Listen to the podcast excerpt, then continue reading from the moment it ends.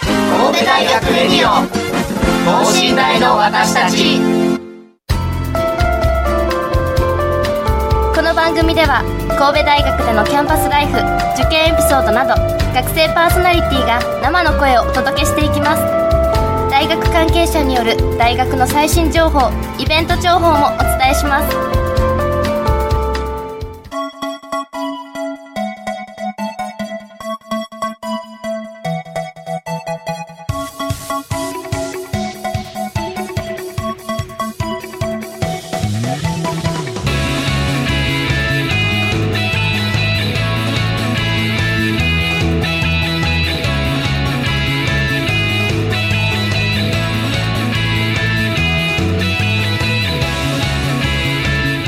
皆さんこんばんは国際人間科学部2回生の馬場周平です、えー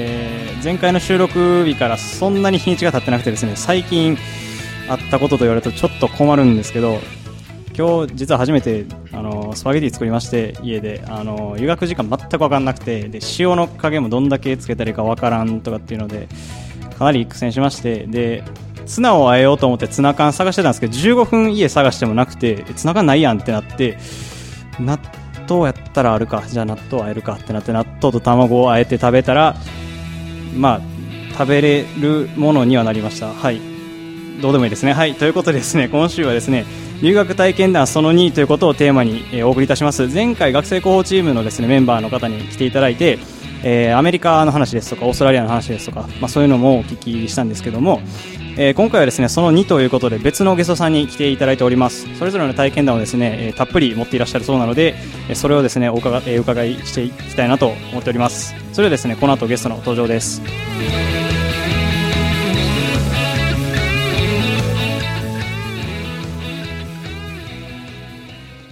神戸大学レディオ等身大の私たち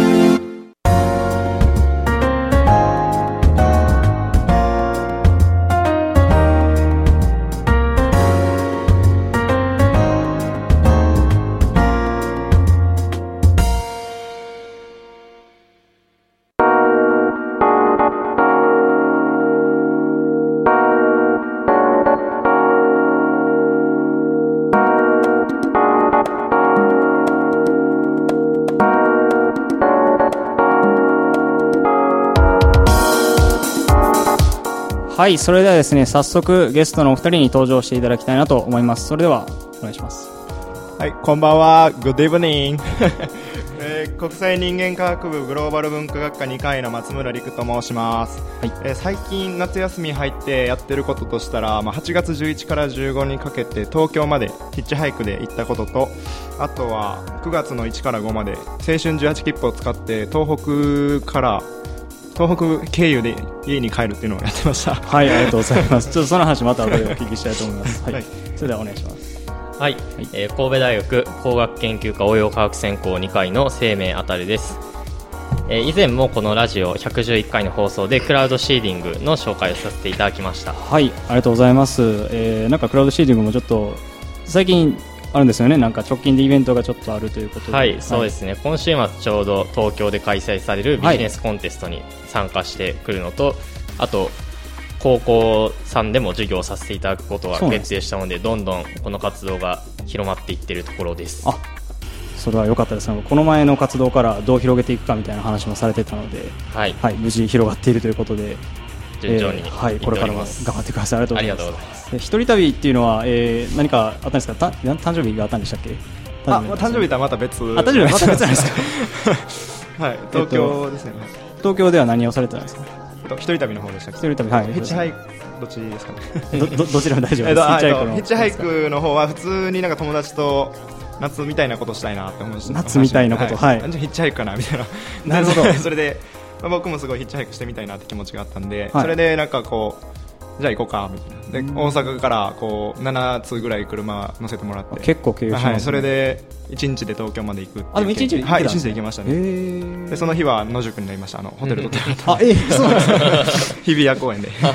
なんかテントかなんか張ってはったんですかいやもうベンチとさ皿で寝 てたそうええそうもう一つの一人旅の方は普通になんかちょっと旅に対して結構憧れがあって、はいすごいなんかそれでえー旅したいなみたいな話になって一人で、まあ自分探しという名目で結構こう東北まで行っていろんなホテル泊まっていろんな場所行ってとかして結構自分探ししてました何も見つからなかったけどあいえいえそんないえいえそんなこれからわかるかもしれないですけどそれは、東北に東京ですかいいですねはい、うんわかりましたありがとうございますえー、一人旅ということでですね旅といえばうん旅つあんまつながりにくいですか、まあ、留学の話なんですけど今回って、はいえーっと留学はどこにまず行かれたかっていうのをじゃあまず先に松村さんの方からお聞きしていいではすいか、えー、と留学は3月末から7月末まで、はいインドに4ヶ月行ってました4ヶ月かなり長いですよね、はい、めっちゃ長かったですねえー具体的には何をしてたのかっていうのあはーえっと、普通に大学外のプログラムのインターンシップがあったんで、シはいルカフェっていうところからこうインターンシップで、えっとインドにカフェ店員として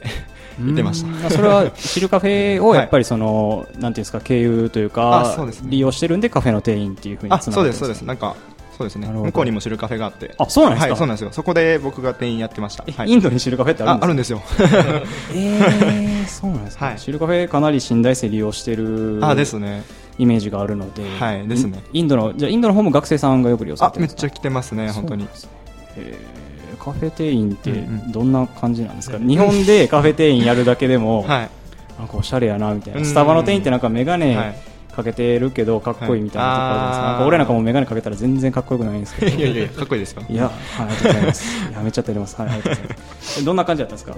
難しいですね僕あんま日本でカフェ経験なかったんで、はいまあ、これが普通やろって思って僕インドで、ーインドのカフェ何が違うんやろないや普通に英語で会話してるってところだけがちゃうかったけあどーあと全部一緒じゃないんですかねメニュー普とかはもうそんなに変わらないそんなに変わらないですね、へーあ一個気をつけなあかんのはやっぱお茶、だからティーって言った時に、あーはい僕らって結構緑茶を想像すると思うんですけどそうですねまあ、向こうでティーって言ったらたはいチャイティーなんですよあーはいそこで結構僕カフェ店員として結構間違いを何度も犯して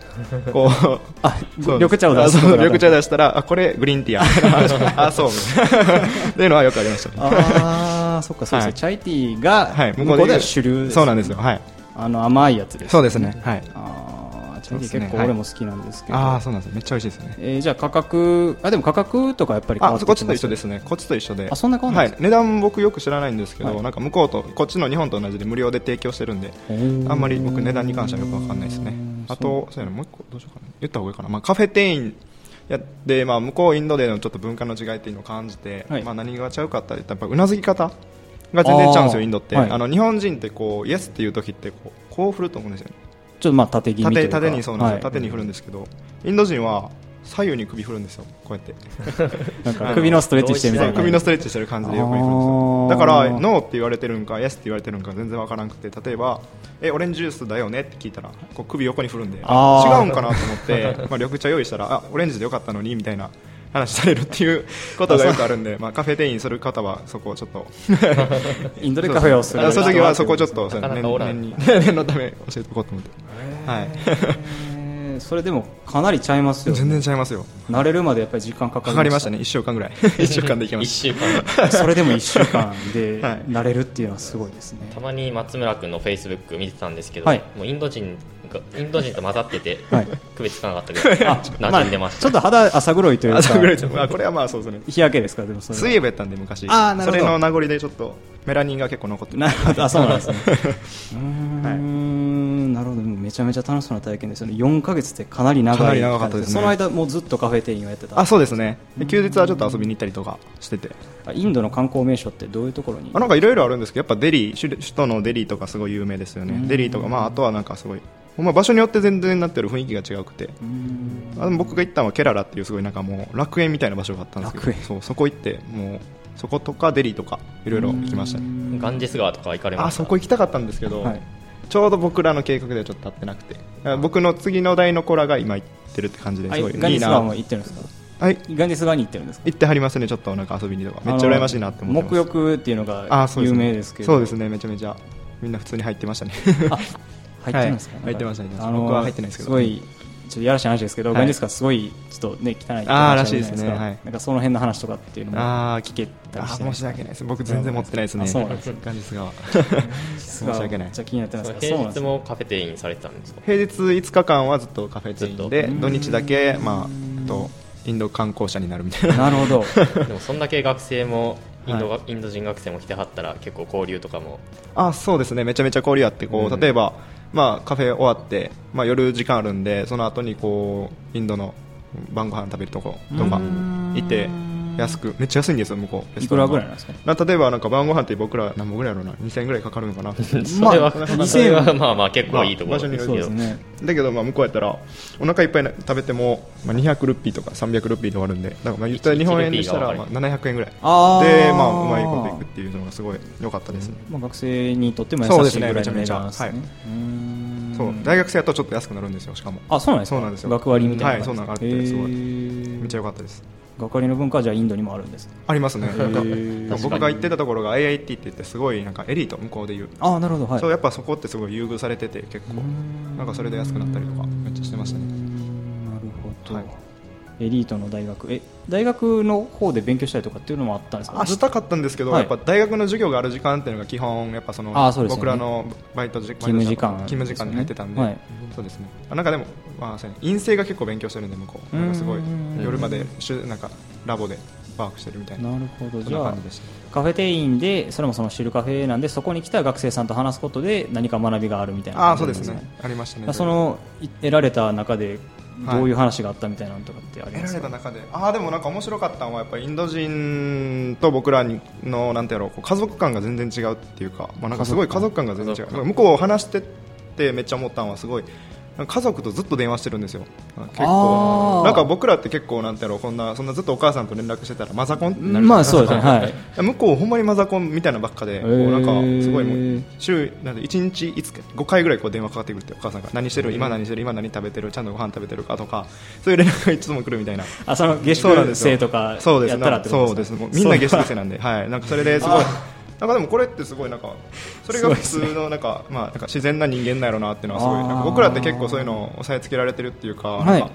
なんかそうなんか家族とおることはあかんみたいなちょっと雰囲気出てるじゃないですか、まあ、独立してなあかんみたいな、そうあですれねってでもなんかちょっと間違ってるかもしれへんなっていうふうに考えるあーまなあるほどいいきっかけにはなったかなとうん思います、そうですねなんはかい大学生になったらちょっとはうんなんか独り立ちしなさいみたいなそうなんですよ雰囲気ありますそかうならんでねすよ確か何にが重要なのかがちょっと分からなくなる、まあ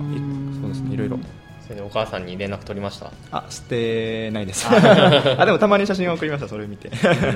そうですねあとなんかなまあそんぐらいかなうーん、はいなるほどあそうですね面白い話ですね、うーんインドですかはい そうです治ね安が はいちょっと悪いみたいな話もありますけど、あーそうですねその辺はどんな感じで したえなんかなんかすごい夜は危ないらしくて、はい僕ら学校内にいたから、まあ、基本夜中でも安全だったんですけど例えば学外にで夜出るってなるとやっぱこう危ないって言われるんですよインド人の地元の人うんにそれでどう危ないのって聞いたら向こうもわからないらし くていや相当やばいなと思って僕そうなんかが地元の人でもわからんぐらい危ないらしくて地元の人にとってもじゃあ未知の世 や界ばいと思いますね、はい、なんかへーまあ、でも1回だけ2時ぐらいによ言っていいか分からんけど出たんですよ、はいその時に見たのは、やっぱりこう不良のポジションに野良犬がおるみたいな、いえ不良みたいな感じでたむろってるのが犬みたいな、そんな犬がいっぱいいる犬がそうたたまってるんですよ、バーってたまってるんですそうそうで、そうめっちゃ見てくるっていう犬が。多分あれで逃げてたら僕はもう今いないんですけどそう僕はこう堂々と歩いたんで大丈夫だったんですけどなんか多分そういう意味では危なかったかなと思いますなんか別に特に吠えてくるとかってこともないですか一回あったのはトゥクトゥクってやるじゃないですかあの車の大取り汽車って言うんですけど、あまそあ、うななんのか三輪車みたいな、へー電動三輪車みたいな、あれ乗ってる時にこう、犬のこうコミュニティというか集団のところを通ったんですよ、はい一匹の犬がめっち ゃ怒って多分テリトリーやったんですよねバーッ走ってきてこう僕それそれもうパンパン一発のところでなんかぶつかりそうになるっていうめちゃめちゃ面白いですめっちゃ怖かったで すよねあれはやばかった怖いですよでも狂気とかその三輪車に並走できるぐらいの脚,、速かった力があめるんっですちゃ速いいですねあいつらほんま多分単発なんですけどいや えぐいめっちゃ面白いですね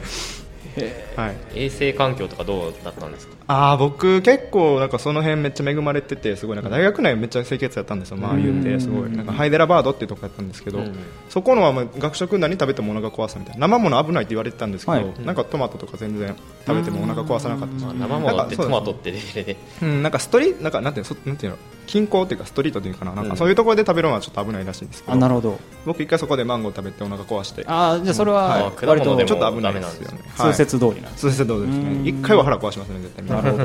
もう壊れてるんが普通みたいになって きて もう全然気にならんくてって感じで、はい、あちょっとそうですね気になることあるんですけど、はいインドってあのえ 時間大丈夫 あ大丈夫全然大丈夫ですあの、はいえなんか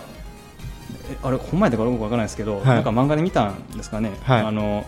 大きい豚が歩いてるっていうのはほんまなあんですか豚歩いたところは見たことな牛いでしたっけ牛ですね牛がめっちゃ歩いてますねめそうですねそれはもう行き交ってるんですかあ普通にきなんか僕ハイデラはそんなおらんかったんですけど、まあ、例えばデリーやったらすごい多いと思いますなんかへー野良牛って言って結構道路とか普通に車と一緒に歩いてたりするからこう車で追い越ししてみたいななんか普通の車を追い越しするみたいなうんめっちゃなんかあれはすごいすごいなんて刺激でしたねほん牛まがなんか神聖な生き物神聖ですねなんめちゃめちゃゃなんか神聖な生き物らしくてああんま食べられてないですねそうなんですね、はいなんか歩き回ってるえーじゃあそれも通説通りあれは通説通りでしたうーんね普通に面白いですねはい面白いですあそこ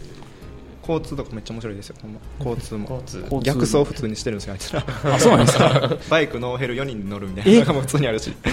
びっくりするほんまに要はあれで事故らんもう事故が少ないのが面白いですねあ事故少ないんですかやでも1日何人か死んでるって言ったんですけど、えーあー普通に死ぬんですけど、僕はたまたまなんですかね一回もその事故を目目の当たりにしたくな目の当たりにしたくなくてかなり運転センスあるんやろなみたいななるほど思いました逆にその、はいそんだ鍛えられうけん混沌としてたら慣れてきて,、うん慣れてくるんやと思いますね技術が身についくのやかもしあれれないではすすねごいと思うなるほど、はいそうなんですねはいめちゃめちゃ面白い話なんかなんかまだまだありそうなんですけどあのーちょっとね話振ってばっかりなんでですねはいゼミさんもあるんですよねなんか僕は、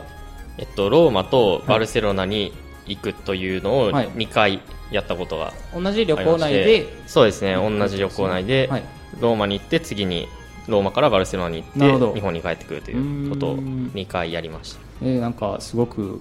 あの有名なビジネススクールがあるということで、そうですね2回目の時に、はいバルセロナにあるビジネススクールでイエセという、まあ、世界で2番目とかに位置してるところで勉強させていただく機会を得まして、うんうんうんまあ、それでビジネスについてケーススタディつまり実例を用いながらその実例で自分たちはどう考えるかっていうのを英語でディスカッションしながら先生とやってということをやってましたやっぱり向こうはやいとオールイングリッシュなんですよね、そうですね当たり前ですけどで松村君もそれに一緒にあそう参加しててあそ,、はいの時に知り合ってそうなんですよそこから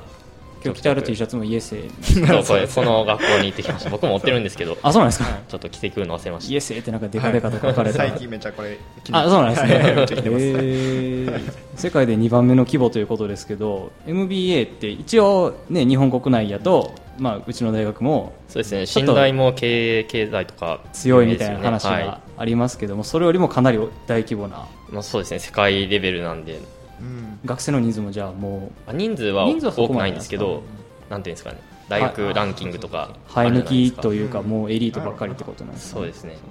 うん日本人があんま雇われなんか来ないみたいななんあかそ日う本なん人でっすてかこうねなんかビジネス成功しても全然その恩返ししてくれへんみたいな理由でね海外からは全然あそうなんでそうですね日本人の学生も多分数人ぐらいはうんいるんやけどおったんですけどうんまああんまりうんそういう意味であんま多分結構差がついてるあそうなんですねあそれで多分負けてるあー結構面白い話ですねただ募集自体は日本人にもえっとなんていうんですか、えっと、募集要項みたいなのを満たせば入れるってことですかああそうですね多分応募する人ってそれなりにもうすでに英語が話せたりとかなるほどそもそも海外に行こうっていう人が多いと思うので入学するよりも出る方が難しいんだとなるほど思いますねあーあーまあ、海外の大学ってあの日本の大学と比べて出るよりも入る方があ違いましたっけ違いま間違えました 入るよりも出る方がそう難ですしいねんですねそうですね確かでも本当に力が身につきそうな環境だなと感じましたねえーディスカッションっていうのはじゃあそのケーススタディっていうのは例えばどんなものがあったりとかするんですかと僕がやったのはえっとあれはあれはあの日焼け止めクリームを売っている会社で、はいでさらに売り上げを伸ばすにはどうしたらいいかっていうのを考えるときに結局、まあ、答えだけ言いますと、はいその顧客がどうやったら喜ぶかはいを一番重要視するのがいいっていうこんこの場合はというふうに結論はいまでうまく僕たちを誘導してくれてでそうですねそういうケースもあるよという話でしたうん日焼け止めですか結局合計で5回ぐらいうんあったんですかね、うんもちろんそれは全部違うケースでやっていくそうですねってこと僕ちょっと途中参加だったのでそのあそうな一んつしか受けなかったんですけへどー松村君5回ともあそう参なんで加しすてか、たのではい他どんなのがあったんですか他やったら例えばなんか音楽プレイヤーの BOSE ともう一つ何やったか忘れたけどなんかその2つの商品がこう戦ってて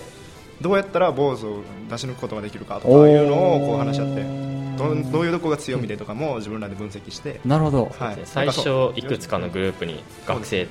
だけで分かれて英語でディスカッションしてで自分たちの意見を教授に発表してで教授からダメ出しをもらってって いうことの繰りめちゃ返しめでちゃす予習ありました、はいあ予習もがすごい予予習習ががすすごごいいはいめっちゃ時間かかるんですか。僕はめっちゃ英語苦手だったんでかなりかかりました、ま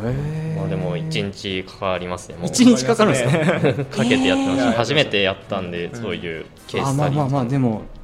そうですねやっぱ初めてで、で言語も違うしってなってそうでですね取り扱う問題も難しいってなったらやっぱりそうですね結構時間かかるんですかねうーんなかなか1日とか1週間では身につかないと思いますけどですよね まあでも経験としてはい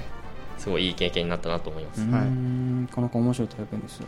じゃあやっぱりなんて言ったらいいんですかねその能動的に学習できる環境がやっぱり揃ってたんですそかうでね,、すねやっぱり向こうの学生って常にこう図書館におったりとあかー食堂でもディスカッションしてたり食堂でもやってるんですか、はいやってますへねー食べながらそれ積極的ですねうーんじゃあ学びに対する姿勢がやっぱり日本の学生とはちょっと違うというかまあそうかもしれないですねなるほ割ど合の問題だと ですね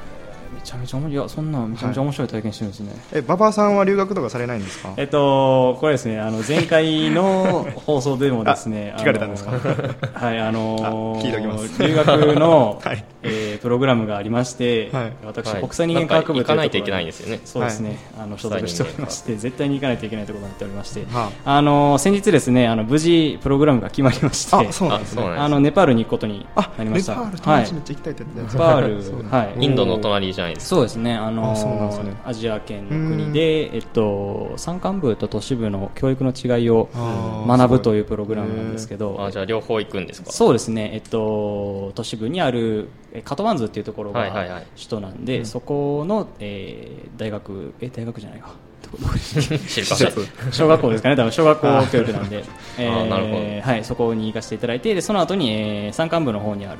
えー学校の方にも一つ行かせていただいて、そこで教育の違いを比較するというふうなことをさせていただくんですけど、なんか現地の、えー方が、えー方がなんか言ってるらしいんですけど、あのー、4000メーター以下は平地やって言ってるみたい な。ほとんど高知ですそもうんねですあなんかすごい高いみたいで平均がすごい高いところにあるみたいでだから、あのー向こうの人からしたら富士山は平地らしいですってじゃあい俺 う話を聞きましそたうエベレストもネパールありましたっけそうでも近くにあったはずですよねうん多そう分でエすねベレストが 8000m ぐらいでしたっけ確かでもあれって中国側から登るのが普通あそうなんですかでしたっけいやちょっと登ってほしいなという エベレストそうですねでもなんか多分山登り初心者に は厳しいですよねそうなんやエベレストそうですねうんはいというはいあのー高知のところに行くのでちょっと高山病どうかなというところでああなるほじゃあど富士山で鳴らしておかないとです富士山行ってみたいんです けどね富士山もう山閉まりましたよあそうなんですかはいあなんか落石事9故があっ月いや9月10日まそれは関係なでい大です体寒くなるんであーそうなん毎ですか年行こうとしてるんですけどなかなかあじゃあ行くんやったら9月までの間じゃないとダメあなそんうですね1ヶ月ぐらいしか行ってないですあそうなんですかいや行きたかったな富士山 俺もあそうなんですねはいというわけで私ははいネパールの方に行かせあてなるほどねいただくことになりました素晴らしいはいネパールの食べ物がすごい興味があって、はいあのーインド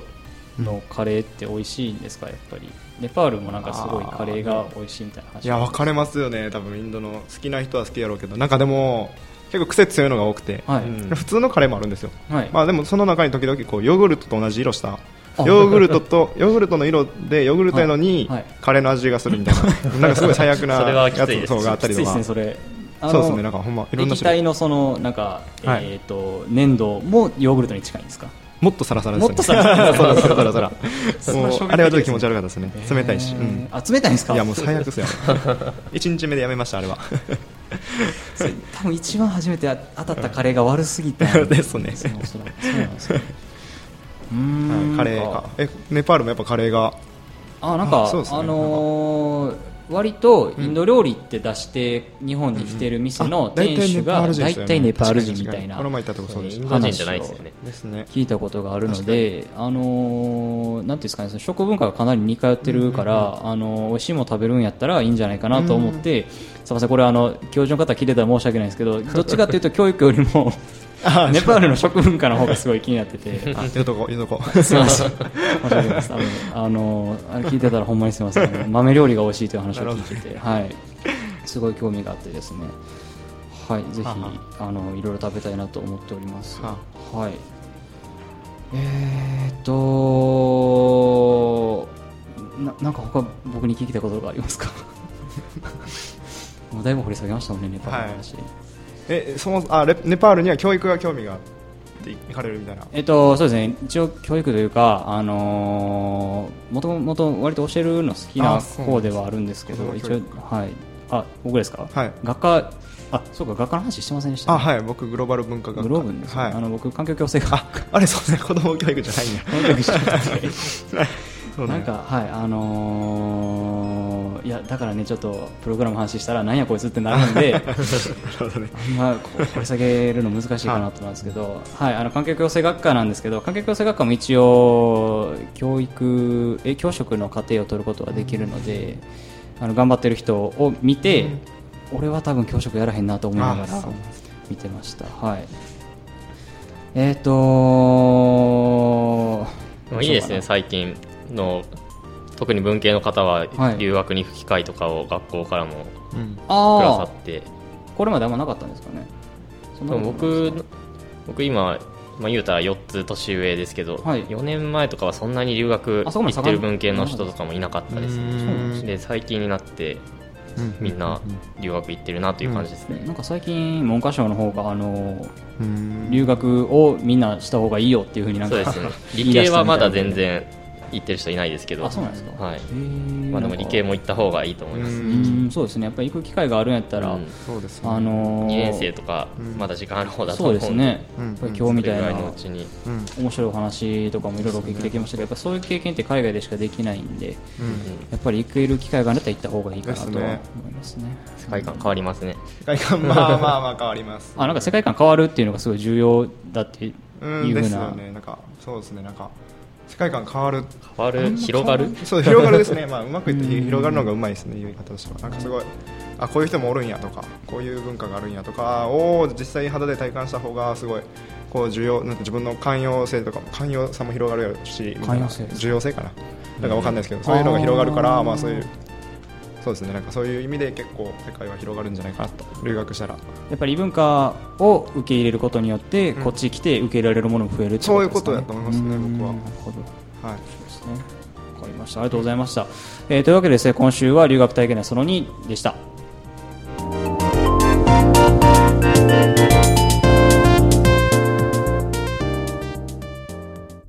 神戸大学レディオ等身大の私たち